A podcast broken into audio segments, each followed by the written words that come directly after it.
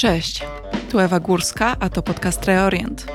Ten odcinek powstał w ramach projektu Empathy, który zakłada kompleksowe i intersekcjonalne podejście do przeciwdziałania islamofobii w Polsce.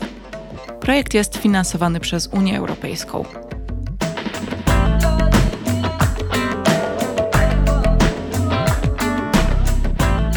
Witajcie w kolejnym odcinku podcastu Reorient. Moim gościem dzisiaj jest dr Michał Łyszczarz, socjolog, adiunkt w Katedrze Socjologii na Uniwersytecie Warmińsko-Mazurskim w Olsztynie, autor m.in. monografii zatytułowanej Młode pokolenie polskich Tatarów. Studium przemian generacyjnych młodzieży w kontekście religijności muzułmańskiej oraz tożsamości etnicznej. Książka została wydana w 2013 roku.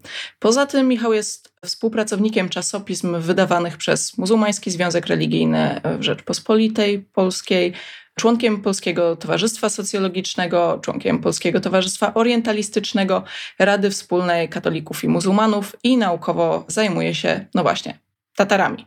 I o tym będę chciała dzisiaj z Michałem rozmawiać. Cześć Michał. Cześć Ewa, witam Państwa serdecznie. Super, że udało nam się spotkać i w ogóle bardzo się cieszę, że porozmawiamy o, o polskich Tatarach. Nie ukrywam, że jest to temat, który już od dłuższego czasu mnie interesuje cały czas odkrywam, jak mało wiem, mimo że jestem po studiach bliskowschodnich. No i jasne, że Tatarzy w Polsce są w Polsce, a nie gdzieś na Bliskim Wschodzie, więc e, może dlatego nas nie uczono o polskiej e, mniejszości e, etnicznej, religijnej.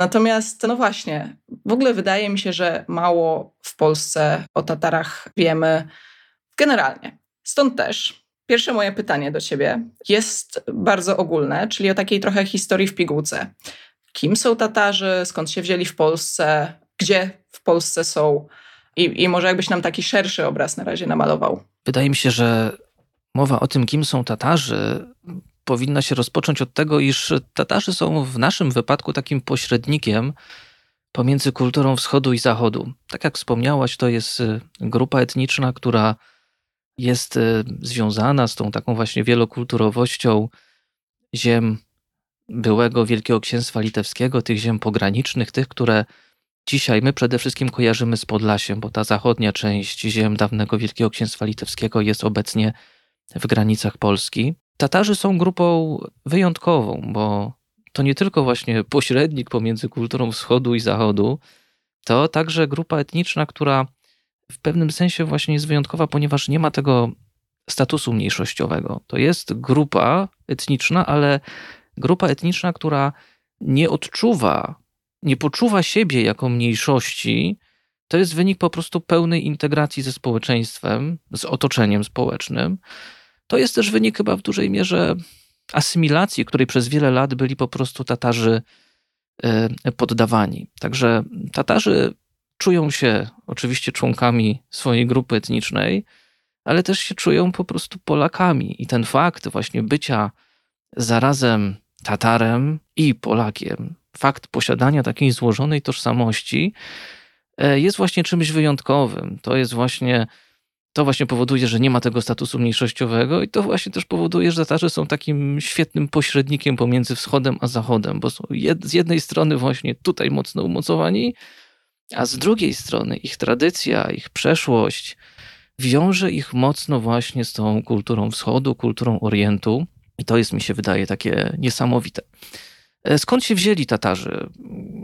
Odkąd możemy mówić o obecności Tatarów na naszych ziemiach? Otóż Tatarzy są potomkami wojowników i także ich rodzin, bo często w literaturze spotyka się takie przeświadczenie o tym, że to na pewno mężczyźni, wojownicy, prawda, tutaj przyjechali, zamieszkali, ale wydaje mi się, że to nie do końca jest pewnie uprawnione. Wydaje mi się, że zwłaszcza te elity tatarskie, ci książęta tatarscy, ci, którzy byli przedstawicielami tych najwyższych warstw społecznych w Złotej Ordzie i w tych hanatach, które powstały po upadku Złotej Ordy, głównie tu o Krym chodzi, ci, którzy musieli po prostu uciekać ze swojej ojczyzny, bo w związku tam, prawda, z różnego rodzaju konfliktami o władzę w tych społeczeństwach feudalnych, y, no, chroniąc swoją głowę, chroniąc bezpieczeństwo, po prostu byli zmuszeni do ucieczki właśnie z tych terenów wschodnich.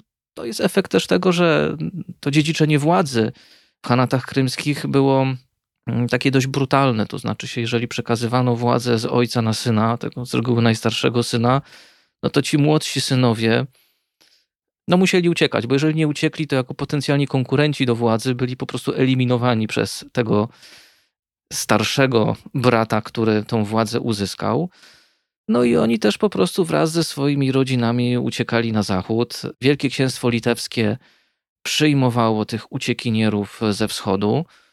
Przyjmowało ich, ponieważ e, Tatarzy byli ludem bitnym, potrafili walczyć. Tatarzy stosowali taktykę wojskową, która tutaj w Europie była mało znana, ponieważ e, ta taktyka opierała się właśnie na szybkich atakach, na użyciu właśnie konnicy.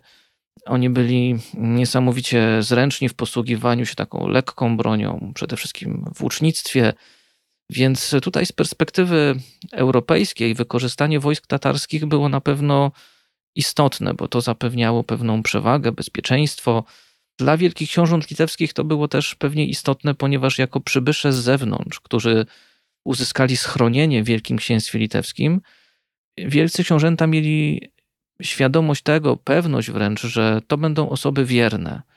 Bo jeżeli ktoś uzyskał gościnę, no to siłą rzeczy wiąże się po prostu z tą swoją nową ojczyzną, z tym krajem, którego przygarnął. I Tatarzy tą wdzięczność okazywali. Tatarzy byli właśnie niezwykle wierni swoim nowym władcom. To też wynikało z tego, że polityka wielkich książąt litewskich, później też polityka kontynuowana już po połączeniu Litwy i Polski przez właśnie Rzeczpospolitą, ta polityka była niezwykle taka przemyślana, ponieważ Tatarzy mieli możliwość kultywowania swojej religii, kultywowania swoich tradycji. Tatarzy mieli e, potwierdzane prawa szlacheckie, które posiadali wcześniej właśnie na wschodzie, to jakby od razu z automatu stawiało ich w tej uprzywilejowanej części społeczeństwa, ówczesnego feudalnego społeczeństwa. Mieli ten, tą wysoką właśnie pozycję społeczną, mieli ten status szlachecki, mieli, mogli posiadać ziemię, mogli kultywować religię. To też pewnie zapewniło im możliwość przetrwania, bo gdyby nie było możliwości budowy meczetów, zakładania właśnie tych gmin muzułmańskich, dżemiatów, no to pewnie by się rozpłynęli e, w tym naszym mm, otoczeniu. Bo tak się działo chociażby z tymi Tatarami niewolnymi, bo tutaj też nie wspomniałem o tym, że ci Tatarzy, o których teraz mówię, to są Tatarzy, którzy dobrowolnie przyjechali do Polski, do, czy wcześniej na Litwę. To, był cztery, to była mniej więcej połowa XIV wieku, kiedy ci pierwsi Tatarzy pojawili się u wielkiego księcia Giedymina, później Wolgierda i Witolda i to właśnie w Trokach, okolicach Wilna te pierwsze osady tatarskie powstawały. I to była ludność wolna, to znaczy to byli ludzie, którzy z własnej woli tę, tę złotą ordę opuścili i oni też otrzymali oczywiście te wszystkie przywileje szlacheckie. Inaczej sytuacja wyglądała w przypadku ludności niewolnej, no bo myśmy z Tatarami prowadzili szereg e, wojen, przede wszystkim z Hanatem Krymskim. To są już późniejsze lata, bo tu mówimy o właśnie XVI-XVII wieku. I no, w wyniku tych kampanii wojennych no, do niewoli trafiało bardzo wielu Tatarów. No, tak samo jak prawda tutaj ludność słowiańska trafiała w Jasyr i była sprzedawana przecież na targach niewolników w Turcji, no tak samo Tatarzy trafiali w niewolę i w tych majątkach magnackich przede wszystkim no, stanowili potem siłę roboczą. I ci ludzie nie mieli możliwości zachowania swoich tradycji, nie mieli możliwości zachowywania swojej religii, budowy meczetów, i oni po prostu powoli, powoli po dwóch, maksymalnie trzech pokoleniach się po prostu w pełni asymilowali z otoczeniem i praktycznie nie, nie było możliwości zachowania właśnie tej, tej ich odrębności. Natomiast właśnie ci Tatarzy, którzy przyjechali dobrowolnie, oni mieli to szczęście posiadać ten status szlachecki, te wszystkie wolności, prawa szlacheckie. No, wszystkie, prawie wszystkie. Tu trzeba jednak zastrzec, że Tatarzy jako innowiercy nie mieli możliwości uczestniczenia w elekcjach królewskich. Także tutaj, jak już mm, mieliśmy do czynienia z Rzeczpospolitą w tym okresie władców elekcyjnych, no to na te sejmiki elekcyjne Tatarzy nie mogli jeździć, no bo nie byli po prostu katolikami. To, to jest taka chyba jedyna, jedyna różnica, która jest istotna z perspektywy ich statusu społecznego. Natomiast cała reszta praw to już jest właśnie tutaj adekwatna do tego, którą posiadała polska szlachta. Tatarzy mieli zatem swoich służących, mieli swoje majątki ziemskie. Sami Tatarzy trudnili się przede wszystkim e, wojaczką, natomiast właśnie tą ziemię uprawiali za nich najczęściej właśnie okoliczni chłopi. Także taki typowy właśnie szlachecki żywot sobie prowadzili. Ciekawe jest to, że właśnie od tej połowy XIV wieku to osadnictwo miało miejsce w Wielkim Księstwie Litewskim, właśnie w okolicach Wilna, także na obecnej Białorusi, w okolicach Grodna, Mińska, Nowogródka. Natomiast właśnie to są ziemie, które były kiedyś elementem tych dawnych naszych kresów wschodnich, ale obecnie są poza naszymi granicami. Na ziemiach polskich, tych polskich w granicach z 1945 roku, Tatarzy pojawili się dopiero w latach 70. XVII wieku. To był wynik po prostu takiego konfliktu, który został w historii określony mianem buntu Lipków. Konfliktu, który był związany po prostu z tym, że Tatarzy jako wojska zaciężne służyli właśnie w tej armii królewskiej, mieli mieć płacony żołd za tą swoją służbę. Niestety skarb królewski świecił pustkami. Nie było z czego Tatarom zapłacić należnego im żołdu. No i Tatarzy się zbuntowali. Prawdę mówiąc, to był taki pierwszy i chyba jedyny epizod historii Tatarów, w którym, w którym to Tatarzy po prostu stwierdzili, że odmawiają posłuszeństwa Rzeczypospolitej i przechodzą na służbę sułtana tureckiego. To chyba też było związane z tym, że Tatarzy musieli naprawdę mieć ciężką sytuację życiową, że zdecydowali się na tak drastyczny krok. To był tylko epizod, bo ten bunt Lipków w zasadzie trwał tylko dwa lata. Tylko dwa lata Tatarzy wytrzymali na służbie sułtańskiej. To chyba było związane z tym, że Tatarzy byli już przyzwyczajeni po prostu do tych swobód szlacheckich, które w Polsce posiadali. Do pewnego stylu życia, pewnej swawoli, która tutaj w Polsce e, była na porządku dziennym. No, w Imperium Osmańskim prowadzenie takiego sposobu życia było niemożliwe. Imperium Osmańskie było wiele bardziej scentralizowane te prawa osobiste, wolności jednostki no, nie były na takim poziomie jak u nas. Tam nie było tych wszystkich swobód. No i Tatarzy postanowili zerwać tą współpracę z, z Turcją osmańską. To jest ciekawe, no bo Turcja osmańska to przecież też państwo muzułmańskie. Prawdopodobnie też za pośrednictwem przecież Turków y, Tatarzy przecież islam przyjęli bo tutaj możemy dostrzec właśnie takie pewne podobieństwa, jeżeli chodzi właśnie o tą religijność Tatarów e, z tymi formami właśnie duchowości, które są obecne na terenie Turcji. Tu są też pewne więzy etniczne na pewno istotne, no bo Tatarzy są ludem turkijskim, jest ta wspólnota właśnie etniczna z, z Turkami, tymi właśnie rdzennymi Turkami, więc e, na pewno ten, ten sojusz z sułtanem tureckim no, był dla nich w pewien sposób naturalny, bo Turcy byli im bliscy religijnie i etnicznie, no ale tak jak właśnie mówię, te czynniki natury społecznej, czynniki związane no właśnie z tą pozycją, którą mogli mieć w państwie osmańskim, z tymi prawami osobistymi, te różnice właśnie w systemie politycznym między Polską a Turcją, to spowodowało, że po zaledwie dwóch latach Tatarzy wrócili na służbę Rzeczpospolitej. Tutaj wydaje mi się, że też istotny jest chyba fakt tego, że Tatarzy być może liczyli na jakieś wielkie łupy, liczyli pewnie na sukces armii tureckiej. Skoro ten sukces nie nastąpił, skoro ta ofensywa turecka została zatrzymana, skoro tych łupów nie było, no to postanowili po prostu wrócić pod opiekę właśnie dawnych władców Rzeczpospolitej. I ciekawe jest to, że Jan III Sobieski, bo to jest właśnie panowanie tego króla tutaj w Rzeczpospolitej, Jan III Sobieski miał dalej pusty skarbiec, nie miał czym, że tak powiem, tego żołdu zaległego Tatarom zapłacić. I żeby wyrównać te zaległości, Tatarzy otrzymali nadania ziemskie. Nadania ziemskie właśnie na terenie dzisiejszego Podlasia, na Królewszczyznach, czyli na ziemiach należących do króla. I właśnie te wsie, bochoniki, kruszyniany, które pewnie wszyscy doskonale znamy, bo tak nam się kojarzą z Tatarami, bo tam są właśnie te meczety, tam są cmentarze, to są miejscowości, które no, możemy już śmiało określić mianem takich lokalnych produktów turystycznych, no bo tutaj ich ranga wyrasta zdecydowanie ponad tylko samą społeczność tatarską. To jest w pewien sposób też pewna wizytówka Podlasia obecnie. Tatarzy otrzymali właśnie wtedy te bochoniki, kruszyniany, plus jeszcze okoliczne wsie. Tutaj Malewicze, Drachle, szereg innych wiosek dookoła Bochonik i Kruszynian także właśnie tutaj od Jana III Sobieskiego otrzymali.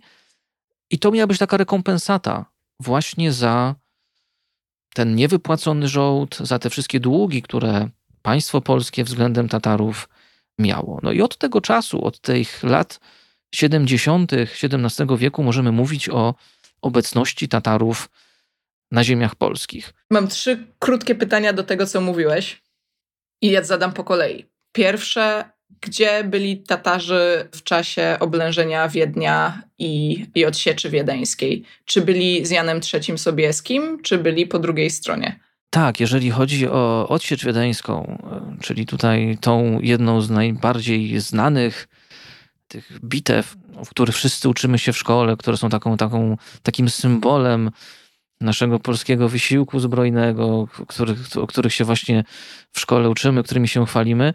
Tatarzy byli już wówczas po stronie Polski, bo to jest 1683 rok, więc to już jest po, po buncie Lipków, po powrocie Tatarów do służby królewskiej. I Tatarzy brali udział w tej bitwie.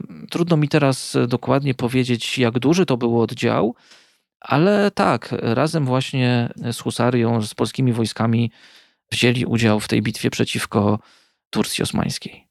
Ilu tych Tatarów było? Bo to myślę, że też jest taka ciekawa sprawa, bo wszyscy pewnie mamy świadomość tego, że Tatarzy są jedną z najmniejszych mniejszości w Polsce.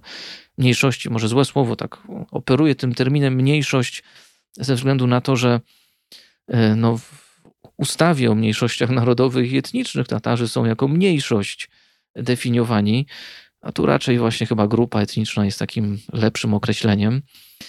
W każdym razie no, Tatarzy jako, jako grupa etniczna są na pewno malutką grupą, bardzo małą. No, prawdę mówiąc, mniejsi, mniej liczną grupą od nich są chyba tylko Karaimi.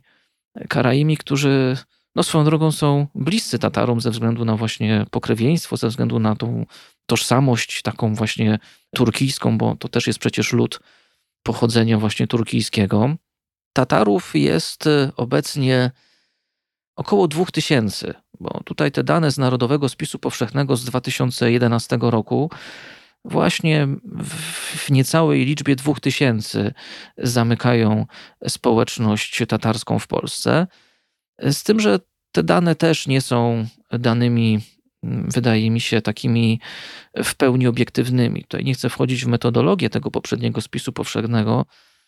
To nie był przecież spis zupełny, to był spis, który w dużej mierze opierał się właśnie na takich danych zewnętrznych, na pewnych szacunkach, które, które właśnie tam GUS y, czynił.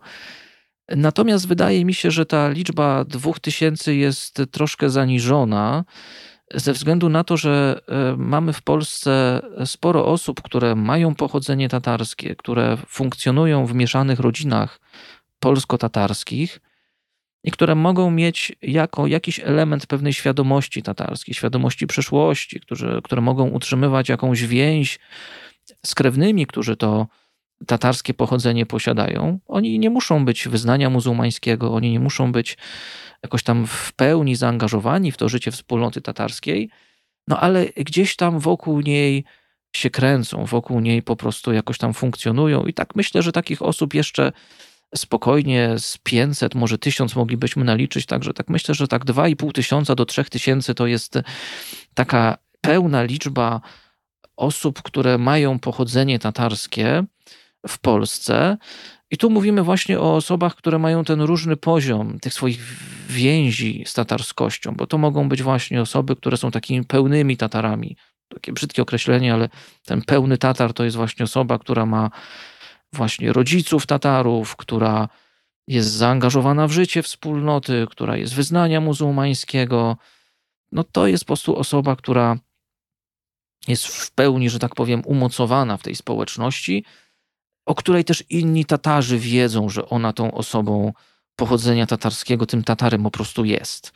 Do tego dochodzą także właśnie te osoby, o których już mówiliśmy, które mają ten luźniejszy związek ze wspólnotą. I tutaj, tak jak mówię, no właśnie około chyba dwóch tysięcy osób to są te osoby, które są takie najściślej związane ze społecznością, jakieś myślę półtora tysiąca to są te dodatkowe osoby, które gdzieś tam luźniej z tą wspólnotą są związane. Zatem, no właśnie, te 2,5-3 tysiące osób to są, to są te, te szacunki, które dotyczą obecności Tatarów dzisiaj w Polsce.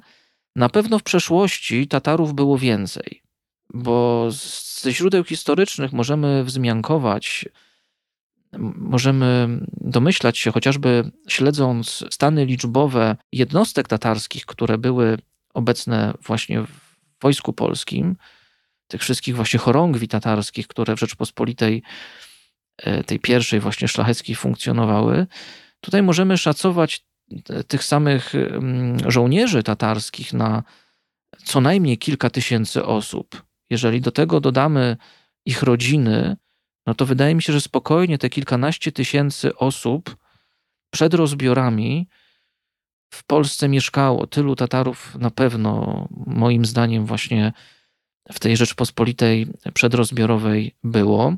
No tutaj obecnie tych Tatarów jest mniej, z tym, że tak jak mówię, też te 2,5-3 tysiące osób to są Tatarzy w Polsce, ale jeżeli do tego dodamy Tatarów, którzy nadal mieszkają na Litwie i na Białorusi, no to myślę, że tutaj spokojnie te 6-7 tysięcy razem nam wyjdzie, bo musimy pamiętać o tym, że polscy Tatarzy to są Tatarzy, którzy po 1945 roku dokonali pewnego wyboru. Wyboru związanego właśnie z tym, iż po wojnie nastąpiła zmiana granic, kresy wschodnie odpadły od Polski. I owszem, ci Tatarzy, którzy mieszkali w Bochonikach i Kruszynianach, oni się nie musieli przenosić, ale to są zaledwie dwie wsie. A te wszystkie pozostałe, co najmniej właśnie kilkanaście gmin przecież muzułmańskich, one były wszystkie za wschodnią granicą Polski. I znaczna część właśnie Tatarów z obecnej Litwy i Białorusi przeniosła się do Polski. Na pewno nie wszyscy, bo tutaj wydaje mi się, że około dwie trzecie tych e, Tatarów, którzy te kresy wschodnie zamieszkiwała, oni się przenieśli do Polski, jakaś jedna trzecia została. E, z czego to wynikało, że nie wszyscy Tatarzy do Polski przyjechali? E, wydaje mi się, że to wynikało z tego, że na pewno jakieś indywidualne też pewnie decyzje były. Jeżeli ktoś był silnie związany z tą lokalną społecznością, lokalną przestrzenią, no to na pewno został. Kwestia opieki nad meczetem, nad cmentarzem, który przecież e, w tych mm, wsiach tatarskich się znajdował, no to na pewno ludzi jakoś tam trzymało na tym miejscu swojego zamieszkania. Także im mniejsza miejscowość, tym pewnie była większa taka chęć zostania w tej miejscowości, w której się człowiek urodził. Natomiast y, Tatarzy z Wilna, ci wielkomiejscy Tatarzy, inteligencja tatarska, urzędnicy, oni byli zdecydowanie bardziej przywiązani do polskości. Oni w największym stopniu właśnie ten swój patriotyzm okazywali i oni w głównej mierze właśnie tą decyzję o repatriacji podjęli. Tutaj jakby też ważne zastrzeżenie jest takie, iż w przypadku Tatarów mówimy o podjęciu decyzji o repatriacji, bo to nie był automat. O ile w przypadku ludności polskiej na Kresach mogliśmy mówić o pewnym automatyzmie przenoszenia do Polski, o tyle z Tatarami tak sprawa nie wyglądała, ponieważ Tatarzy, mając niepolskie imię, ponieważ właśnie posiadali też muzułmańskie wyznanie, niekatolickie, no oni musieli udowadniać swoje związki z polskością. To tak może dzisiaj brzmi trochę właśnie dziwnie, ale no wtedy dla tego Państwowego Urzędu Repatriacyjnego sprawa była prosta. No Polakiem jest ten, kto ma polskie imię, nazwisko i ma wyznanie katolickie. To, była, to były te filtry, przez które właśnie przepuszczano ludzi i na podstawie tych kwestii kwalifikowano do, do wyjazdu. No, Związek Radziecki też nie chciał po prostu wszystkich puszczać z tych kresów wschodnich do Polski, no bo Rosjanie mieli świadomość, że ktoś tam musi zostać. Te ziemie świeżo przyłączone do Związku Radzieckiego musiały tam jakoś przecież funkcjonować. Nie dało się zastąpić w prosty sposób tych ludzi, którzy wyjadą nowymi. Więc pewnie Rosjanie też utrudniali te wyjazdy, zwłaszcza, że mieli świadomość Rosjanie tego, że u nich w Związku Radzieckim są przecież Tatarzy, Tatarzy na Krymie, Tatarzy w Tatarstanie, więc skoro tutaj mamy Tatarów e, na Białorusi i Litwie, no to nie ma w tym nic nadzwyczajnego. To może być taki naród radziecki jak każdy inny. Więc Tatarzy się musieli tutaj starać odpowiednio właśnie argumentować to, aby do tej Polski móc wyjechać, żeby móc się w tej Polsce e, znaleźć. To jeszcze dwa krótkie pytania. Czy można być Tatarem i nie być muzułmaninem? Jakby rozumiem kwestie mieszanych rodzin i tak dalej, ale nawet o tym właśnie przed chwilą wspomniałeś, no, że Tatar to jest jednak ten, kto jest, kto bierze udział w życiu społeczności, jest muzułmaninem, a jednocześnie no, mówimy cały czas o grupie etnicznej, a jednak nie grupie religijnej. Tak, jeżeli chodzi o Tatarów, to tutaj musimy przejść na ten poziom ich tożsamości. Ta ich tożsamość, co już Katarzyna Warmińska lata temu ustalała, składa się z trzech takich podstawowych filarów, które tą tożsamość budują. To jest właśnie ta tatarskość, czyli te tradycje tatarskie, to przywiązanie do przeszłości naszej tatarskiej, naszego dziedzictwa, ta więź z poprzednimi pokoleniami. To jest najważniejsza rzecz. Bez tej tatarskości, tej takiej właśnie sensu stricte etniczności, tych Tatarów by nie było. I to na pewno jest e, podstawa. I każdy Tatar, jeżeli czuje się Tatarem, to tą tatarskość musi posiadać. Jakiś tam związek po prostu z tradycjami tatarskimi, z dorobkiem poprzednich pokoleń, właśnie z, z przeszłością. To jest najważniejsze. Ale właśnie, oprócz tego mamy tą muzułmańskość także, czyli ten element taki religijny, który w tej tożsamości się znajduje. I on jest ważny. On jest ważny z tego względu, że ta muzułmańskość odróżnia Tatarów od otoczenia. I to też zapewniało Tatarom taką barierę przed zupełną asymilacją. Więc tutaj też do, do, doceniamy po prostu tą muzułmańskość z tego względu, że gdyby nie było tej różnicy wyznaniowej, to pewnie Tatarzy prędzej czy później e, zupełnie by się rozpłynęli w tym polskim e, środowisku, polskim otoczeniu. Natomiast ta ich odrębność e, wyznaniowa spowodowała właśnie to, że ten koloryt mógł być zachowany. Co jest ważne, to to, że ta muzułmańskość też się splata z tymi tradycjami kulturowymi, etnicznymi Tatarów. Bo tutaj też myślę, że warto dodać, że Tatarzy mają taki swój własny, wykształcony właśnie model religijności. To, to też jest właśnie takie może nie do końca po takiej głównej linii teologicznej. No bo jakbyśmy muzułmańskich teologów zapytali, no to oni wychodzą z założenia, że jest jeden islam, prawda, i albo się jest muzułmaninem, albo się nie jest muzułmaninem. Natomiast e, jeżeli na to spojrzymy z perspektywy takiej bardziej etnograficznej, no to to jest islam ludowy, islam etniczny Tatarów, który jest daleki od ortodoksji, który, w którym jest bardzo wiele elementów kultury, nawet jeszcze przedmuzułmańskiej, które gdzieś tam zostały przemycone, jeszcze z tych czasów, kiedy oni muzułmanami nie byli. E, to jest też model religijności, który jest dostosowany do życia no właśnie, poza światem muzułmańskim, czyli to jest model, który jest otwarty na inność. To jest model, który też jest w pewnym sensie taki synkretyczny, który przyswaja pewne elementy obrzędowości, pewne wzory kulturowe, nawet właśnie ze świata chrześcijańskiego, próbując je dopasować do właśnie tego własnego modelu religijności. To jako przykład mogę podać chociażby to, że do niedawna, powiedzmy tak do do końca lat 80. na Podlasiu takim zwyczajem było to, że imam e, odwiedzał swoich, e, swoich właśnie parafian, tak jak ksiądz po kolędzie, po prostu chodził po domach, odwiedzał ludzi. E, miało to na celu też pewnie integrowanie tej społeczności, tych modlitw też wtedy jeszcze nie było tak dużo jak teraz, bo dzisiaj Tatarzy prowadzą regularne modlitwy w meczetach, w Bochonikach czy w Kruszynianach praktycznie co tydzień w piątek, plus właśnie w święta te modlitwy są realizowane. Za komuny było z tym trochę gorzej, trochę trudniej, bo chociażby też to, że no, kruszyniany są, są w strefie nadgranicznej, to powodowało, że nie zawsze można było do tych kruszynian w taki łatwy sposób dotrzeć. Stąd właśnie imamowie taką też działalność podejmowali troszkę właśnie kolędniczą, odwiedzając swoich, swoich parafian. To jest jakby jedna sprawa. No tutaj też y, takich elementów jakby zapośredniczonych, zapożyczonych właśnie z, z kultury chrześcijańskiej jest pewnie więcej, także to pokazuje, że Tatarzy nie funkcjonują w próżni, że oni są też otwarci na świat, w którym żyją, na to społeczeństwo polskie. I to jest właśnie przykład takiej religijności muzułmańskiej, która no, dopasowuje się po prostu do tego, do tego naszego otoczenia. I to jest ten drugi filar, ta muzułmańskość, która jest ważna z tego względu, że ona, mimo tego, że jest właśnie ta otwarta, to ona jednak pewną odrębność zapewnia Tatarom i z perspektywy historycznej na pewno ten wątek był istotny.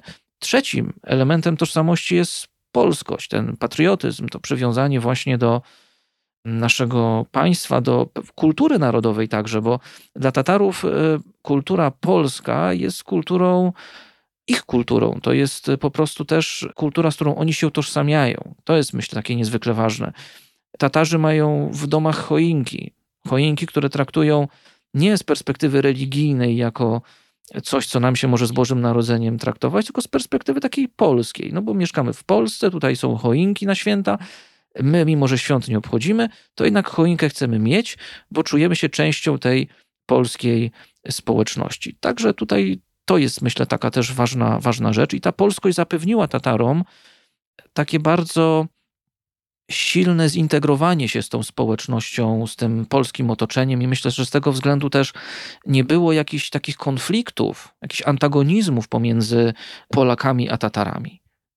Dzięki. Na trzecie pytanie, które miałam, już odpowiedziałeś, ale skoro jesteśmy przy też tej polskości, to bym jeszcze chciała i przy w ogóle tej religijności, to bym jeszcze chciała e, się trochę więcej dowiedzieć, jak wyglądają tradycje, ale też jak wyglądają kwestie językowe, kwestie alfabetu, kwestie językowe z punktu widzenia religii, czyli co z tym arabskim, którym spisany jest e, Koran. Gdzieś też czytałam o alfabecie stosowanym przez Tatarów, przynajmniej historycznie, więc jak to wszystko wygląda teraz? No dla Tatarów oczywiście ich językiem etnicznym jest język polski.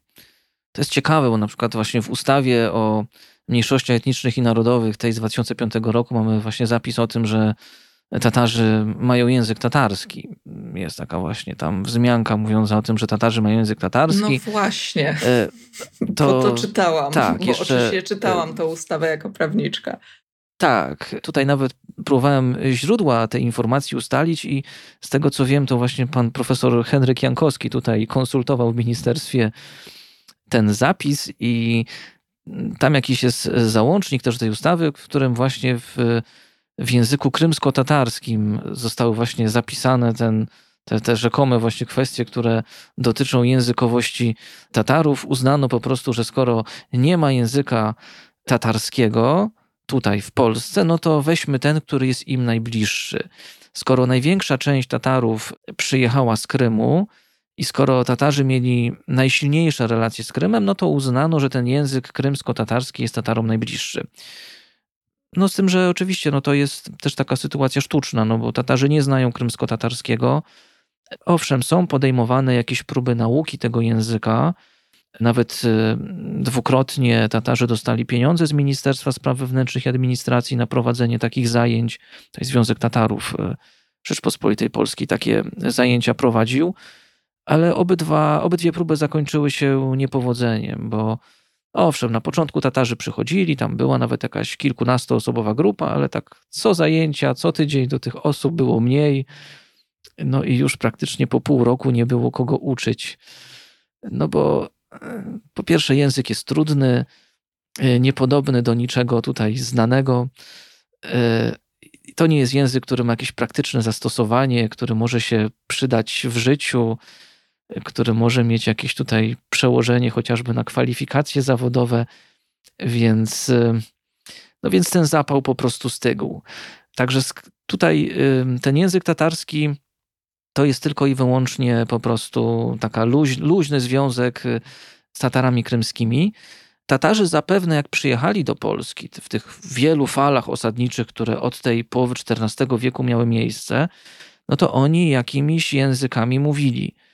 Z tym, że tutaj nasi polscy badacze, filologowie, badacze właśnie Tatarów, kultury tatarskiej wychodzą z założenia, że to jednak nie był jeden język, tylko to był zespół różnych dialektów, takich kipczackich dialektów i, on, i chyba też z tego powodu one zanikły. To było związane z tym, że właśnie Tatarzy pochodzili z różnych miejsc, stąd też mówili różnymi dialektami, a kiedy przyjechali do Polski, czy też do Wielkiego Księstwa Litewskiego, e, nie było potrzeby używania języka tatarskiego. Nie było potrzeby, ponieważ w kontaktach e, administracyjnych, w kontaktach społecznych, oni jako polska szlachta używali języka polskiego. Do rozmowy, powiedzmy, ze swoimi poddanymi używali lokalnych dialektów, tej, tej, tych dialektów takich kresowych, północno-kresowych, z elementami białoruskimi. Natomiast właśnie językiem liturgicznym był język arabski. Stąd y, tutaj ta znajomość arabskiego była, przynajmniej na podstawowym poziomie. Na pewno ta znajomość języka arabskiego była większa w przypadku imamów, w przypadku osób, które miały dużą wiedzę religijną. Natomiast y, Tatarzy, ucząc się religii, nawet w domach, kiedy to była taka prywatna nauka religii, uczyli się też y, podstaw języka arabskiego. Uczyli się liter, uczyli się czytania, po to, żeby móc czytać Koran, żeby móc się modlić, używając do tego właśnie Koranu w tym oryginalnym zapisie y, arabskim, no bo jak wiemy, tylko taki uchodzi za, za Pismo Święte, a nie za właśnie pewien komentarz. A jak z tym alfabetem jeszcze, o którym się wspomina? Bo mówiliśmy o językach, a co z tym alfabetem? Tatarzy używali alfabetu arabskiego, który został zmodyfikowany ze względu na to, że w swoich rękopisach religijnych Tatarzy posługiwali się zarówno językiem arabskim klasycznym i tym zapisywano wersety Koranu, Natomiast e, w tych księgach religijnych swoich były także komentarze. I te komentarze spisywano właśnie w lokalnych dialektach, w języku polskim z elementami właśnie dialektów kresowych. I żeby móc odzwierciedlić właśnie no, pewne dźwięki, które w języku słowiańskim, w językach słowiańskich są obecne, Tatarzy musieli ten alfabet arabski zaadaptować do właśnie tych lokalnych warunków. I oni po prostu stworzyli kilka liter, których nie ma w języku arabskim, których nie ma w alfabecie arabskim, liter, które służą do tego, żeby si, ci, ni, te właśnie takie nasze specyficzne słowiańskie dźwięki po prostu oddać w formie e, zapisanej. To jeszcze kwestie liturgiczne też dopytam. Jak jest z tymi imamami, o których też e, wspomniałeś? Bo nawet ostatnio, przygotowując się do innych rzeczy, przeglądałam nazwiska imamów w Polsce, też tych na Podlasiu. No i nazwiska są różne, bardziej właśnie polsko-tatarsko brzmiące i też bardziej zagranicznie brzmiące. Czy to jest kwestia takiego napływu z potrzeby braku po prostu imamów. W ogóle gdzie imamowie ci tatarscy historycznie i teraz się kształcili, bo zakładam, że jednak w Polsce ciężko jest uzyskać takie wykształcenie, chyba że się mylę. I, I, w takim razie jakie są te wpływy, tak? Skąd ewentualnie są wpływy, z jakich szkół islamu, z jakich regionów? Ten problem, o którym tutaj mówimy, on już był obecny wcześniej. To nie jest tylko kwestia ostatnich lat, ale już w latach międzywojennych Tatarzy w Polsce zauważyli, że istnieje taka silna potrzeba kształcenia imamów. W Polsce nie było nigdy żadnej medresy, żadnej szkoły, która mogłaby w taki zinstytucjonalizowany sposób kształcić imamów. Kiedy mieliśmy do czynienia z Polską funkcjonującą pod zaborami, to wtedy Tatarzy właśnie z Podlasia, czy właśnie szerzej z Wielkiego Księstwa Litewskiego, oni udawali się do medres e, na Krymie bądź w Tatarstanie. To wszystko się odbywało w ramach jednego państwa, w ramach, w ramach Rosji carskiej, nie było granic, można było bez problemu e, takie kształcenie zdobyć. Problem się pojawił, kiedy Polska odzyskała niepodległość, bo wtedy tutaj problem granic, problem też konfliktu ze Związkiem Radzieckim, to na pewno utrudniało takie kształcenie. I dlatego też w latach 30.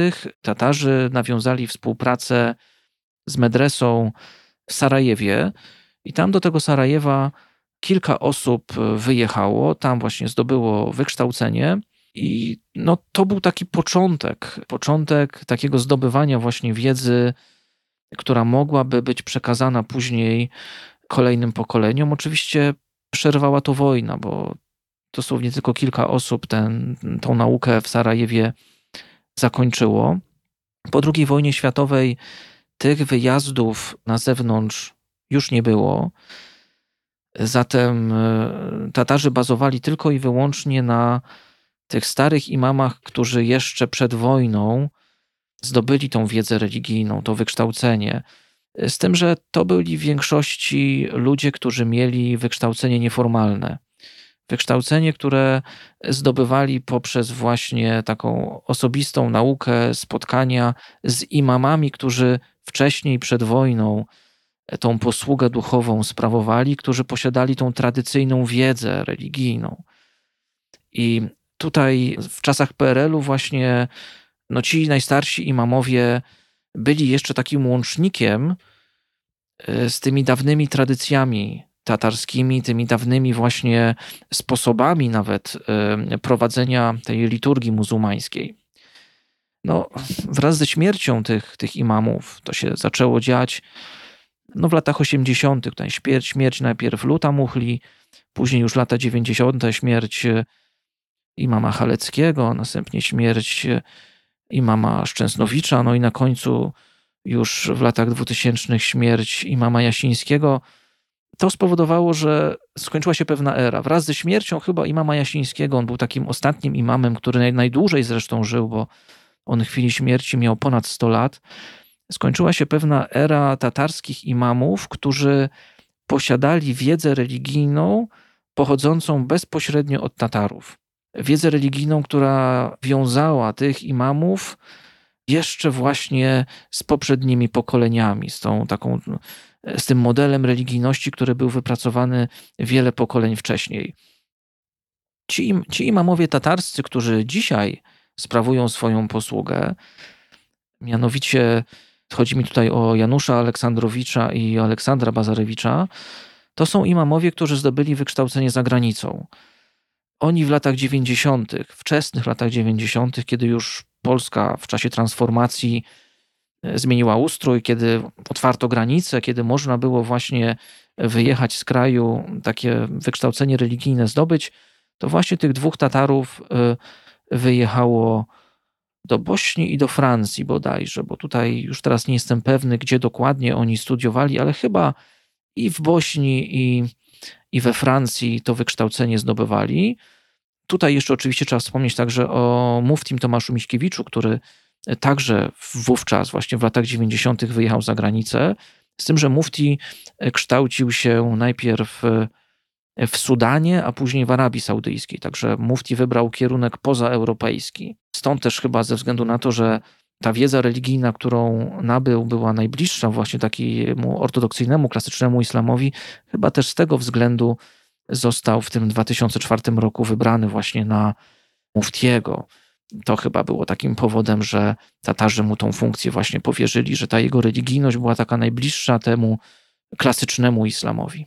No już jesteśmy w czasach współczesnych, ale może bardziej do takich um, zwykłych ludzi, że tak nieładnie powiem, to jakie jest właśnie podejście do, w praktyce do norm religijnych? I myślę tu przede wszystkim o praktykowaniu różnych świąt muzułmańskich, jak na przykład wygląda Ramadan, ale też no, różne te rzeczy, które też w Polsce budzą różne kontrowersje, typu noszenie hijabu, i takich, które nie powinny budzić kontrowersji, a w Polsce budziły kontrowersje, czyli na przykład ubój rytualny i żywność halal, czy kwestie tego, że w Polsce, mm, jak pokazują też niektóre badania, akurat z tej mojej bajki, czyli sądowej, to w Polsce o tożsamości polskiej decyduje picie alkoholu. Więc jak wygląda podejście takie na co dzień do tych różnych, no właśnie, i świąt, i, i różnych norm i nakazów religijnych? Jeżeli chodzi o obrzędowość religijną, to w przypadku Tatarów tutaj na pewno warto dodać, że jest to obrzędowość mocno, mocno osadzona w tradycji i też o bardzo dużym takim rodzinnym znaczeniu, bo te wszystkie święta religijne, te bajramy właśnie, które Tatarzy obchodzą, one przede wszystkim wiążą się z modlitwą w meczecie, dłuższą niż tradycyjna modlitwa i one wiążą się zawsze ze spotkaniem rodzinnym, spotkaniem, na które też przyjeżdżają Tatarzy z najdalszych, prawda, stron.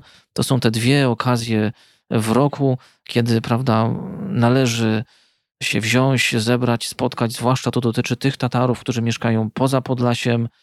Oni wtedy po prostu czują taką potrzebę spotkania się z bliskimi, z krewnymi i przy okazji właśnie tych świąt e, te wizyty się odbywają. Te święta właśnie, o których tutaj mówimy, one rzeczywiście czasem mogły być uznawane za kontrowersyjne. Tutaj wspomniałaś chociażby o święcie e, Kurban Bayram. To święto do niedawna praktycznie, powiedzmy do początku XXI wieku, ono się lokalnie odbywało w Bochonikach i w Kruszynianach. Tam Tatarzy dokonywali tego rytualnego uboju zwierząt, e, które miały zostać poświęcone Bogu. I to do początku XXI wieku nikomu nie przeszkadzało. Nie przeszkadzało dlatego, że to się działo lokalnie, o tym wiedziała lokalna społeczność. Zresztą często, bardzo często też y, mieszkańcy tych wsi, którzy nie byli Tatarami, nie byli muzułmanami, oni byli zapraszani na te święta. Oni, oni też otrzymywali nawet często kawałki tego, prawda, ubitego zwierzęcia jako pewnego rodzaju tutaj taki wyraz y, pewnej takiej solidarności sąsiedzkiej, pewnych bliskich relacji. To się zmieniło, kiedy po prostu tutaj tym świętem Kurban Bayram zaczęli się interesować ludzie z zewnątrz. Przede wszystkim ekolodzy, obrońcy praw zwierząt. Oni, kiedy dowiedzieli się, że w Bohonikach i w Kruszynianach tego typu praktyka religijna się odbywa, no to nie mieli tutaj w ogóle, że tak powiem, na względzie tradycji, nie mieli na względzie tego, że to jest pewna norma, która ma długą, długą tradycję, jest od dawna, że jest w ograniczonej skali, tylko raz do roku, najczęściej tylko jedno zwierzę e, jest poświęcane. Zaczęli robić pikiety, oprotestowywać to. Nawet pamiętam, w Bochonikach pewnego roku doszło do, do rękoczynów. Oni próbowali wejść na teren na teren właśnie meczetu, gdzie ten ubój miał się odbyć. Nie dopuścili do tego, żeby ten obu, ubój się odbył. W efekcie Tatarzy dokonali takiej pewnej prywatyzacji tego święta. Ono stało się świętem zamkniętym. To już nie jest tak jak kiedyś, że można było przyjechać do Bohonik i w tym święcie uczestniczyć. Teraz e, jest część oficjalna, to jest po prostu modlitwa. Natomiast ubój odbywa się w jakiejś zamkniętej stodole i po prostu już po modlitwie przywożone już jest po prostu mięso pokawałkowane, popakowane już w odpowiednie porcje. No, dla osób, które po prostu w tej, w tej modlitwie uczestniczą, te w tym momencie porcje są, są rozdawane. Tak to, tak, to, tak to wygląda. Jeżeli chodzi o nakrycia głowy, o chusty, o hijaby, o których tutaj z kolei wspomniałaś, to w przypadku Tatarów mamy do czynienia z takim podejściem do tego nakazu, podejściem, które jest wynikiem, myślę, realiów społeczno-kulturowych, w których funkcjonujemy. Tatarzy uważają, że ta chusta powinna być nakładana wyłącznie w trakcie praktyki religijnej. Także Tatarzy, kiedy Tatarki, no bo tu mówimy o kobietach, kiedy wchodzą do meczetu, to wtedy nakładają chustę, wtedy kiedy się modlą, ale kiedy już na przykład kończą modlitwę, to chustkę ściągają. Podobnie rzecz ma się na cmentarzu. Kiedy odwiedza się groby krewnych, bliskich i kiedy mm, odprawia się modlitwę przy grobie, wtedy chustę się zakłada. Natomiast kiedy modlitwa się kończy, można ją ściągnąć. Także to jest e, takie podejście. Oczywiście są, jest kilka osób, kilka tatarek, które noszą chustę na co dzień, ale to są jednostkowe przypadki przypadki, które wiążą się bardziej z pewną indywidualną wrażliwością i także z pewnym wysokim poziomem wiedzy religijnej, takiej klasycznej muzułmańskiej wiedzy religijnej. I wtedy te osoby po prostu ten hijab noszą.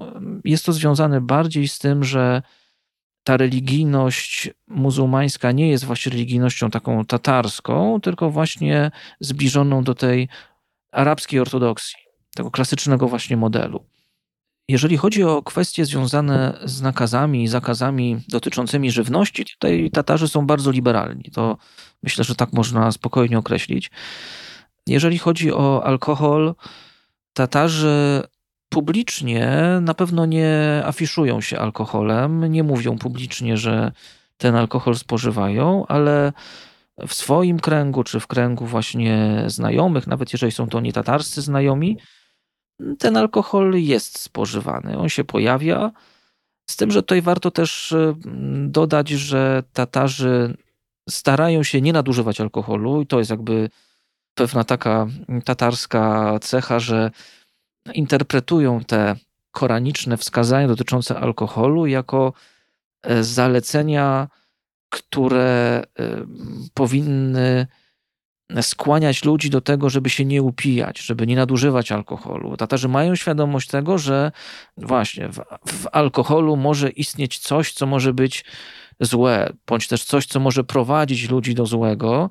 Stąd tutaj jest to takie przeświadczenie o tym, że nie należy alkoholu nadużywać. I to jest jakby tutaj też ważna rzecz. Z drugiej strony Tatarzy mają świadomość tego, że alkohol ma taki charakter integrujący, zwłaszcza z polskim otoczeniem. I Tatarzy, kiedy utrzymują relacje z Polakami, z Polakami, którzy piją alkohol, w sytuacji takiej, kiedy w naszej kulturze alkohol jest wszechobecny, to Tatarzy, jakby nie chcąc być odrzuconymi, ten alkohol akceptują. To jest jakby wyraz tego, że nasze przywiązanie do polskości w tym momencie troszkę się jakby kłóci z tymi nakazami religii, no ale wychodzi, Tatarzy wchodzą z założenia, że ta integracja, te poprawne relacje z otoczeniem są w tym momencie ważniejsze niż wymogi religii. Tutaj jest no, prawdopodobnie też przeświadczenie mówiące o tym, że no owszem, to na pewno jest grzech, będę się musiał na tym, nad tym, że tak powiem, yy, w swoim życiu będę musiał to jakoś przeżyć, po śmierci będę to musiał jakoś odpokutować.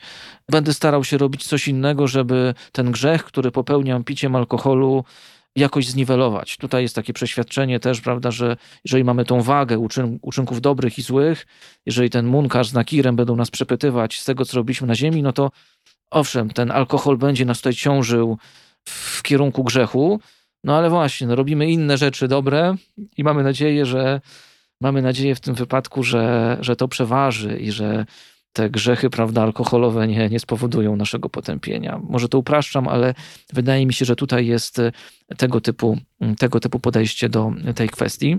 Jeżeli chodzi o wieprzowinę natomiast, Tatarzy raczej wieprzowiny nie spożywają. Znane mi są przypadki takie historyczne, przypadki powiedzmy z lat 80., czy też tuż po II wojnie światowej, kiedy na przykład był kryzys, kiedy była bieda, kiedy nie było innego mięsa, no to wtedy zdarzały się przypadki spożywania tej wieprzowiny na zasadzie takiej, że no, skoro nie ma nic innego, no to jakieś mięso trzeba jeść. Ale jeżeli tylko jest możliwość substytutu, znalezienia innego mięsa, to Tatarzy tej wieprzowiny nie spożywają. Aczkolwiek tutaj też warto dodać, że Tatarzy nie są tak ortodoksyjni jak na przykład Arabowie. To znaczy się Tatarzy rzadko, rzadko, bardzo rzadko y, dokonują takiego śledztwa związanego ze składem etykiet, prawda? Szukaniem tego, czy na przykład e, w parówkach z indyka e, nie ma jakiegoś dodatku wieprzowiny, czy w jogurcie nie ma dodatku żelatyny. Ja nie znam Tatarów, którzy by e, takie śledztwa czynili, bo tutaj Tatarzy wychodzą z założenia takiego, że tu liczy się intencja. Jeżeli ja kupuję parówki z indyka albo kupuję jogurt, no to nie kupuję wieprzowiny, i to Bóg rozsądzi, czy ja grzeszę, czy nie, prawda? Więc y, Tatarzy wchodzą z założenia takiego, że tylko świadome jedzenie wieprzowiny jest grzechem. Jak zjem schabowego, to jest źle. Ale jeżeli, prawda, jem sobie parówki, gdzieś tam jest jakiś element y, wieprzowy, no to, to już trudno. To już po prostu tutaj traktują to jako pewne, pewne takie zło konieczne. To jest właśnie kwestia wieprzowiny. Jeżeli chodzi o żywność halal, to Tatarzy generalnie takiego uboju halal nigdy nie prowadzili, no poza tym ubojem świątecznym. Te ofiary, które były na e, Bajram prowadzone, to były jedyne uboje, które Tatarzy prowadzili. Przed wojną było inaczej, bo przed wojną, kiedy w Polsce była duża społeczność żydowska, to Tatarzy korzystali z, z żywności koszernej korzystali z tego, że właśnie te przepisy szechity są w dużej mierze podobne do tych, które są właśnie w islamie i przed wojną Tatarzy stanowili taką właśnie liczną klientelę tych właśnie żydowskich y, instytucji, które taki ubój rytualny świadczyły. No, teraz w Polsce, kiedy już tej społeczności żydowskiej nie ma, no to po prostu przestało istnieć. Oczywiście żywność halal w Polsce istnieje i co ciekawe, nawet MZR przecież prowadzi ten ubój rytualny na taką dość dużą skalę, ale to jest tylko i wyłącznie żywność na eksport. Czyli muzułmański prostu... związek religijny. Tak, to są po prostu pieniądze dla muzułmańskiego związku religijnego, a nie jest to kierowane na rynek wewnętrzny. Z tym, że to nie jest jakby wina samego MZR-u, że to nie jest kierowane na rynek wewnętrzny, tylko raczej jest to wina firm, które tą żywność produkują, no bo to one decydują o kierunkach eksportu. No tutaj jakby MZR ma tylko zlecenie. Zlecenie na wykonanie takiej usługi uboju rytualnego. No i tutaj mufti bądź y, osoby przez niego oddelegowane jeżdżą po tych zakładach i, i te usługi świadczą. Natomiast właśnie, no ta żywność do Polski nie trafia, ona jest na eksport. Mam trochę wrażenie, że pytając o te najbardziej wyróżniające na ogół muzułmanów e, w Polsce rzeczy, czyli chustę na głowie i alkohol, bo chyba to najbardziej wyróżnia, to już troszkę zorientalizowałam ten temat i już szukałam jakichś takich e, egzotyzujących może wyróżników, więc o tym orientalizowaniu w ogóle chciałabym z Tobą porozmawiać. No właśnie, bo tak. Z Tatarami mogą nam się kojarzyć albo jakieś legendy typu chyba Lajkonik i, i, i, tak, i takie właśnie na przykład krakowskie różnego rodzaju legendy i powiedziałabym, że Lajkonik też dość jest taki egzotyzujący. Albo właśnie tak jak ja cię teraz pytałam, to jest takie szukanie tej odrębności takiej muzułmańskiej trochę na siłę. I jeszcze przyszło mi do głowy, jak myślałam o Tatarach, różne takie mm, wyobrażenia o namiotach wschodnich i jurtach, co też bym powiedziała, że jest kolejnym takim poziomem egzotyzacji.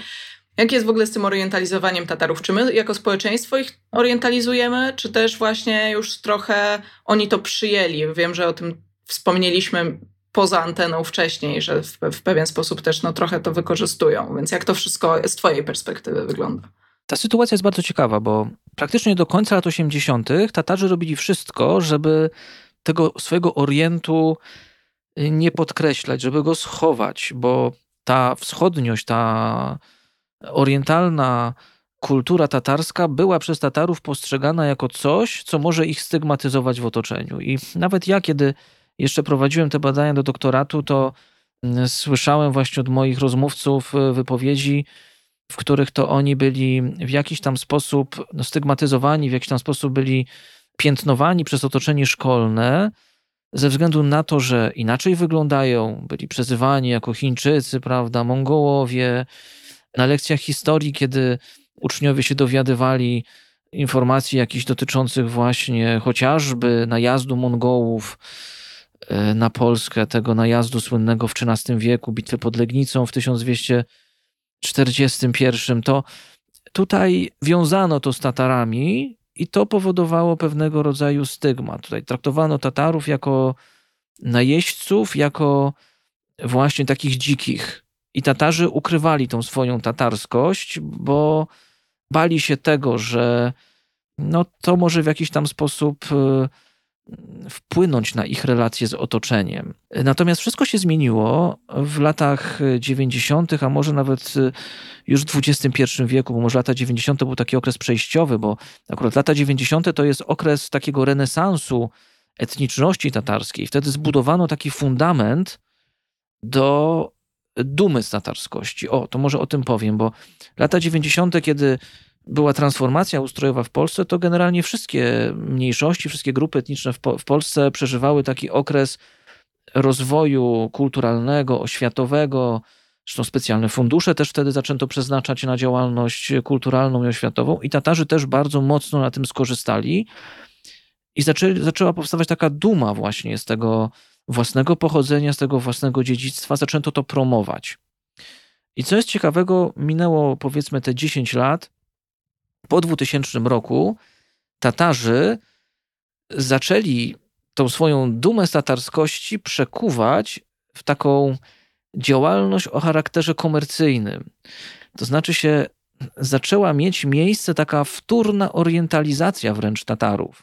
Tatarzy odkryli po prostu taki komercyjny potencjał, który drzemie w ich kulturze.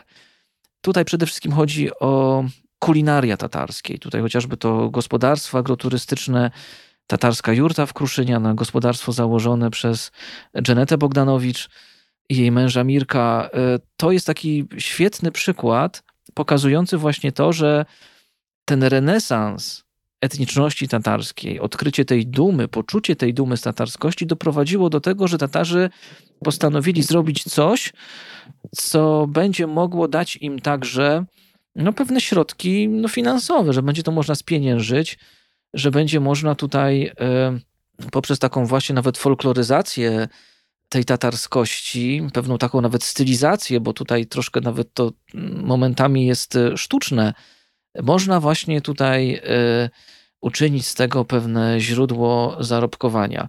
To jest właśnie element pewnej stylizacji, dlatego że w związku z tym, że ta kultura, to dziedzictwo tatarskie, no, prawdę mówiąc, nie jest wielkie, bo to dziedzictwo się w dużej mierze po prostu rozpłynęło. Ono zanikło w przeszłości i mamy niewiele takich właśnie świadectw, źródeł, które by nam pokazywały, jak wyglądała chociażby ta kultura tatarska kiedyś. Stąd Tatarzy właśnie zaczęli w tym XXI wieku e, bardzo mocno czerpać z wzorów Tatarów krymskich, Tatarów z Kazania i tak na nowo właśnie orientalizowali samych siebie po to, żeby właśnie stworzyć taką stylizację, która będzie będzie się dobrze sprzedawać, która będzie tą atrakcją turystyczną, bo Tatarzy właśnie tutaj poczuli, że te bochoniki i kruszyniany są tym miejscem, w którym my żyjemy, ale które są też miejscem, do którego ludzie chcą przyjeżdżać, dobrze się czują, więc dajmy im coś, co spowoduje, że będą czuć się jeszcze lepiej, że poczują, że my naprawdę jesteśmy Tatarami. Stąd konie wróciły do, do, do, do Kruszynian, stąd właśnie tutaj ta e, jurta, stąd te potrawy tatarskie.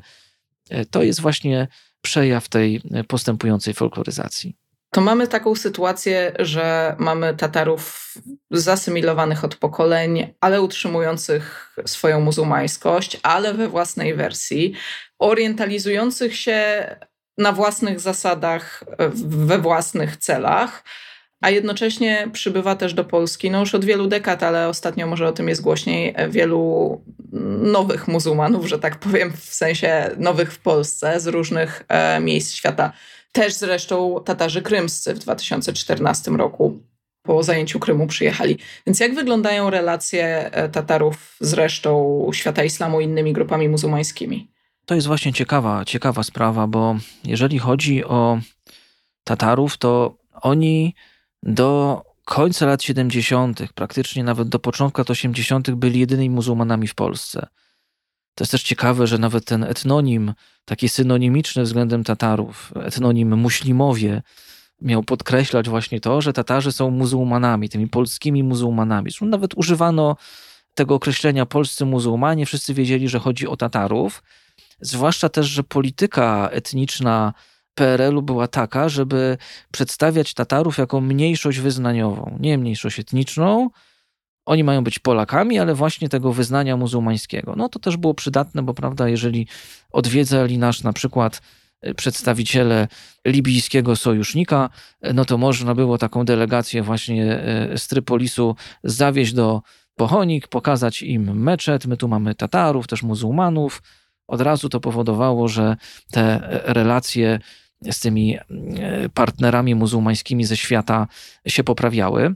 E, I tak to generalnie wyglądało do, do powiedzmy tych lat 80. W latach 80. E, zaczęli do Polski przyjeżdżać studenci z krajów muzułmańskich, tych krajów właśnie socjalistycznych, tych, z którymi e, PRL miał podpisane umowy. Większość z nich wyjechała z Polski. Oni po prostu zdobywali kształcenie i wyjeżdżali z powrotem do siebie. No ale jak to w życiu bywa, zawsze są te jednostki, które zostaną. Najczęściej to była też konsekwencja pewnych wyborów życiowych. Jeżeli ktoś tutaj swoją drugą połówkę znalazł, no to zakładał rodzinę i na stałe w Polsce osiadał. I co jest ciekawego, otóż Tatarzy w latach 80., nawet do połowy lat 90., te relacje z Arabami mieli bardzo pozytywne. To wynikało z tego, że ci arabscy przybysze, studenci, już absolwenci tych właśnie naszych uniwersytetów, oni postrzegali Tatarów jako muzułmanów w Polsce, tych, którzy tu są od zawsze, postrzegali Tatarów jako takich pośredników między nimi a polskim społeczeństwem.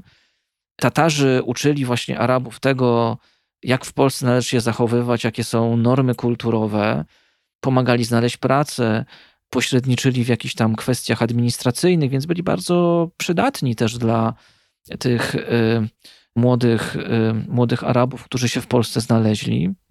Z drugiej strony, właśnie, no, Arabowie, znając język arabski, zaoferowali Tatarom możliwość nauki podstaw języka arabskiego przez właśnie, żeby, żeby dzieci, a dzieci tatarskie mogły właśnie tutaj tych podstaw arabskiego się uczyć. To jest ciekawe, że nawet na początku jakoś tam specjalnie kwestii religijnych nie poruszano, bo też miejmy świadomość tego, że ci studenci arabscy, którzy przyjechali do Polski, to byli studenci z krajów socjalistycznych, i przynajmniej na początku to byli zadeklarowani komuniści. Oni w ogóle nie byli wierzący, jak tutaj przyjechali do Polski. To ich religijność to się dopiero tutaj, że tak powiem, zaczęła kształtować. To jest takie ciekawe, że przyjechały do nas osoby świeckie, a dopiero na emigracji w Polsce ci Arabowie zaczęli ten swój islam odkrywać. No bo też na to było zapotrzebowanie, bo Tatarzy właśnie uczyli się arabskiego, ale też, prawda, jeżeli coś wy nam powiecie o islamie, to będzie dobrze bo Tatarzy y, mieli ten niedosyt. Niedosyt związany z brakiem literatury poświęconej islamowi, nie było podręczników, było coraz mniej tych właśnie seniorów, którzy te dawne tradycje znali. Więc jeżeli przybył ktoś z kraju arabskiego i coś wiedział o islamie, no to Tatarzy byli zachwyceni, że mogą się czegoś dowiedzieć. No, Arabowie też tutaj ten model im pasował, no bo mogli w jakiś sposób się odwdzięczyć za tą pomoc, którą od Tatarów uzyskiwali. No i ta taka właśnie współpraca sobie trwała do powiedzmy właśnie połowy lat 90. Wtedy to zaczęło się wszystko zmieniać, bo została naruszona pewna, pewna równowaga. Po pierwsze, Arabów było coraz więcej, bo to już nie byli tylko studenci, ale to byli też ci Arabowie, którzy przyjeżdżali do Polski w celach ekonomicznych. Jak prawda, otworzyliśmy granice w czasie transformacji, no to zaczęli przyjeżdżać też ludzie, którzy e, wiązali z Polską przyszłość e, w kontekście handlowym, gospodarczym. Ta społeczność stawała się coraz bardziej liczna, no i w tej połowie lat 90. już możemy mówić o tym, że tych Arabów było no, więcej niż Tatarów, bo no, Tatarów nie przybywa ich tam stale jest 2,5-3 tysiące, no a tych Arabów bardzo szybko zrobiło się kilkanaście tysięcy, nawet ponad 20. No i Tatarzy zaczęli czuć się mniejszością w tej społeczności muzułmańskiej w Polsce. Natomiast Arabowie, jako że było ich więcej, zaczęli mieć pewne ambicje, zaczęli, zaczęli też wysnuwać pewne żądania dotyczące tego, iż chcieli w jakiś sposób też wpływać na te losy właśnie tej ummy muzułmańskiej e, w naszym kraju. Chcieli być członkami MZR-u, chcieli stanowiska imamów obejmować. No i tutaj Tatarzy pewnego rodzaju taki etnocentryzm zaczęli wykazywać. Tatarzy stwierdzili, że MZR jest związkiem tatarskim, że oni nie wpuszczą osób z zewnątrz do swojej organizacji. Chcecie do meczetu przychodzić, to nie ma problemu, ale my was w nasze struktury nie wpuścimy. W związku z tym tutaj studenci arabscy, którzy początkowo działali w obrębie tego Stowarzyszenia Studentów Muzułmańskich, y, zaczęli właśnie myśleć o sformalizowaniu tych swoich struktur w formie związku wyznaniowego. No i uwieńczeniem tego było powstanie Ligi Muzułmańskiej w 2004, prawda, czy tam 99 powstali, tam w 2004 oni zostali w pełni już y, sformalizowani. I tutaj właśnie, jak ta Liga Muzułmańska się sformalizowała, to też y, Tatarzy poczuli, że urosła im konkurencja. Tatarzy zaczęli się obawiać tego, że ich relacje nie tylko z władzami po polskimi, ale także ze światem muzułmańskim ulegną pogorszeniu. To spowodowało też, że po prostu tutaj no, zerwano te kontakty z Arabami. Pewną przyczyną mogło być też to, że Arabowie w pewnym momencie zaczęli też kwestionować tatarskie podejście do religijności, bo Arabowie chodzili z założenia takiego, że przyjeżdżamy do was, wy nie wiecie nic o religii, my wam przekazujemy wiedzę. Skoro minęło kilkanaście lat od naszego pobytu i my tą wiedzę wam przekazujemy, a wy nadal, że tak powiem, tkwicie w tej niewiedzy i dalej, że tak powiem, chodzicie sobie bez hijabów na głowach, no to coś jest nie tak. I Arabowie zaczęli w pewien sposób pouczać Tatarów, już nie tylko właśnie dzieci i młodzież, ale też dorosłych Tatarów, że pewnych rzeczy w islamie nie wypada robić. No i dla Tatarów to już było przekroczenie takiej czerwonej linii. Stwierdzili, że no, ich model religijności jest ich modelem i nie chcą po prostu, żeby ktoś tutaj z zewnątrz y, modyfikował, arabizował ich po prostu podejście do, do islamu. No i to był taki decydujący po prostu motyw, który spowodował to, że te drogi między Tatarami a Arabami się rozeszły. Tu nawet początkowo można było mówić właśnie w tej połowie lat 90. o takim konflikcie ten konflikt gdzieś tam pewnie jeszcze na początku XXI wieku jakoś tam się tlił, ale dzisiaj, dzisiaj to już tego konfliktu nie ma. Nie ma też tego konfliktu ze względu na to, że po prostu te relacje między Tatarami a Arabami są na tyle nikłe, no, że po prostu no, brak kontaktu powoduje brak konfliktów. Po prostu to są dwie zupełnie niezależne społeczności. Stąd na właśnie mówienie, że mamy w Polsce jakąś ummę muzułmańską, w skład której by wchodzili Tatarzy i Arabowie, wydaje mi się nadużyciem, bo to są dwie zupełnie niezależne, nie mające zbyt wielkich kontaktów ze sobą społeczności. Także tak to wygląda, jeżeli chodzi o relacje Tatarów z Arabami. O, o Tatarów krymskich jeszcze pytałam. E, w przypadku Tatarów krymskich e, sytuacja jest e, zupełnie inna niż z Arabami. Inna z tego względu, że Tatarów krymskich jest w Polsce niewielu. Tatarzy krymscy są bliscy naszym Tatarom, jeżeli chodzi o etniczność, o kulturę. I to też powoduje, że Tatarzy polscy są bardziej otwarci względem Tatarów krymskich. Tutaj ważne jest także to, że Tatarzy krymscy pojawili się w Polsce z powodu najpierw aneksji Krymu przez Rosję w 2014 roku, a następnie w ubiegłym roku 2022, kiedy to już ta pełnoskalowa agresja rosyjska na Ukrainę miała, mie miała miejsce, wtedy też do Polski zaczęli przyjeżdżać Tatarzy krymscy. I Tatarzy tutaj, nasi polscy, no, traktowali ich po prostu jak uchodźców, którym należna jest pomoc, którym trzeba pomóc. A ze względu na to, że prawda, są to Tatarzy, to tym bardziej nasi polscy Tatarzy czuli się po prostu w obowiązku takiej pomocy udzielić. Ciekawe jest to, że właśnie Tatarzy krymscy przede wszystkim w Białymstoku zamieszkali, tam gdzie jest najwięcej naszych Tatarów. I też właśnie muzułmański związek religijny bardzo aktywnie włączył się w pomoc. Tutaj zapewniono Tatarom też e, miejsca noclegowe, chociażby właśnie w Suchowoli, tam ten dom, dom kultury muzułmańskiej został właśnie udostępniony Tatarom krymskim jako taka przestrzeń tymczasowego zakwaterowania. Polscy Tatarzy też e, pośredniczyli w znalezieniu pracy, byli takimi też osobami, które, e, tak jak kiedyś Arabom, właśnie tłumaczyły realia życia w Polsce.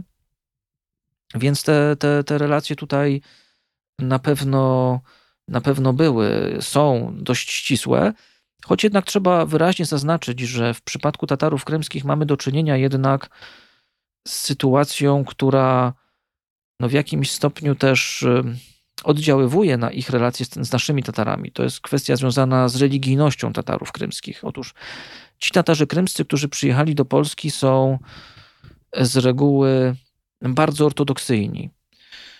Po prostu oni opuścili Krym nie tyle z powodów politycznych, nie tyle z powodu swojego zaangażowania niepodległościowego, co najczęściej opuścili Krym z tego powodu, że byli po prostu aktywni na płaszczyźnie religijnej. Mówiąc wprost, Tatarzy krymscy, którzy są w Polsce, to są najczęściej albo salafici, albo członkowie ruchu Hizbut Tahrir. I z tego względu, bojąc się po prostu represji ze strony Rosji, oni przyjechali do Polski. I to też powoduje, że będąc w Polsce, oni nie mają zbyt ścisłych relacji religijnych z Tatarami, bo dla polskich Tatarów Hizbut Tahrir czy salafizm to jest kompletnie, że tak powiem, no jakby nieakceptowany model religijności. Więc krymscy Tatarzy korzystają z infrastruktury religijnej naszych Tatarów, przychodzą do meczetu w Białymstoku, modlą się, ale no nie ma jakichś takich bliskich relacji na płaszczyźnie religijnej, takich jakie były chociażby z Arabami w latach 90., to znaczy się nie ma sytuacji takiej, gdzie by na przykład właśnie Tatarzy krymscy nauczali religii nasze polskie dzieci tatarskie. Choć są przypadki, kiedy to dzieci Tatarów krymskich chodzą na religię z naszymi dziećmi tatarskimi. To akurat e, takie przypadki, takie przypadki są.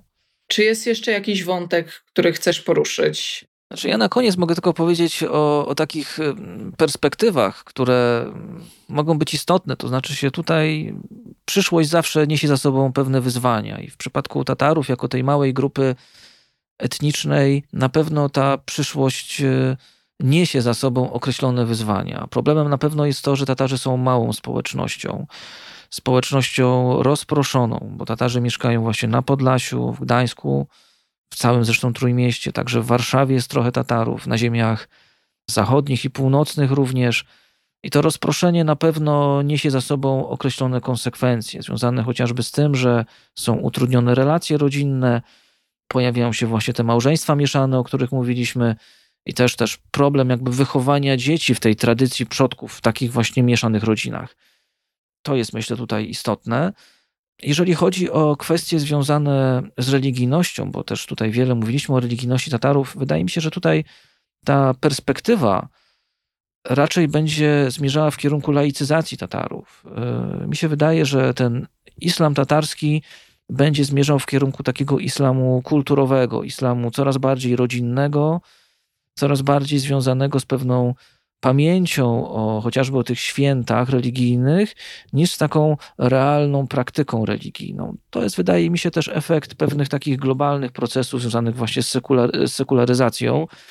I tutaj Tatarzy, jako osoby, które są członkami naszego społeczeństwa, które są w pełni zintegrowane z polskim otoczeniem, one no, w taki sam sposób tutaj na te trendy sekularyzacyjne w taki sam sposób reagują. Na pewno wydaje mi się, że możemy powiedzieć o tym, że Tatarzy są odporni na fundamentalizm. Kiedy pojawiła się w Polsce ta kwestia związana z napływem uchodźców z zagranicy, uchodźców w dużej mierze właśnie wyznających islam, no to też pojawiały się takie właśnie e, dyskusje dotyczące tego, że Polsce grozi właśnie islamizacja, że tutaj pojawią się jakieś rzesze nowych nawróceń na islam. Wydaje mi się, że w przypadku Tatarów raczej takiego ryzyka nie ma. Tatarzy są odporni na fundamentalizm i chociażby tutaj te ich relacje z Tatarami krymskimi pokazują, że oni są przywiązani do swojego modelu religijności, do swoich własnych tradycji i nie są zainteresowani, przynajmniej w większości przypadków, tym, aby w jakiś sposób tutaj y, zmieniać ten dotychczasowy model. Dla Tatarów, tak jak już właśnie mówiliśmy, no najważniejsza jest właśnie ta integracja ze społeczeństwem i świadomość tego, że od tego zależy też po prostu ich bezpieczeństwo jako, no jako, jako mniejszości, tej liczebnej mniejszości. Jest, jest, jest ich tak niewielu, że muszą mieć świadomość tego, że zapewnienie sobie pewnej stabilności jest po prostu dla nich y, niezbędnym takim gwarantem takich poprawnych relacji tutaj w społeczeństwie. Super, dzięki. Moja wiedza została bardzo rozszerzona, więc dzięki za tą pigułę. Myślę, że słuchaczki i słuchacze też, e, też będą zadowoleni, mam taką nadzieję. Więc e, dzięki, że znalazłeś czas na tą rozmowę i podzieliłeś się latami zdobywanej wiedzy. Dziękuję, dziękuję bardzo Państwu za, za uwagę. Bardzo, bardzo mi miło było z Państwem się spotkać. Mam nadzieję, że jeszcze kiedyś będzie możliwość podyskutowania. Też mam taką nadzieję i, i, że jeszcze będziemy kontynuować tę rozmowę trochę, trochę głębiej może.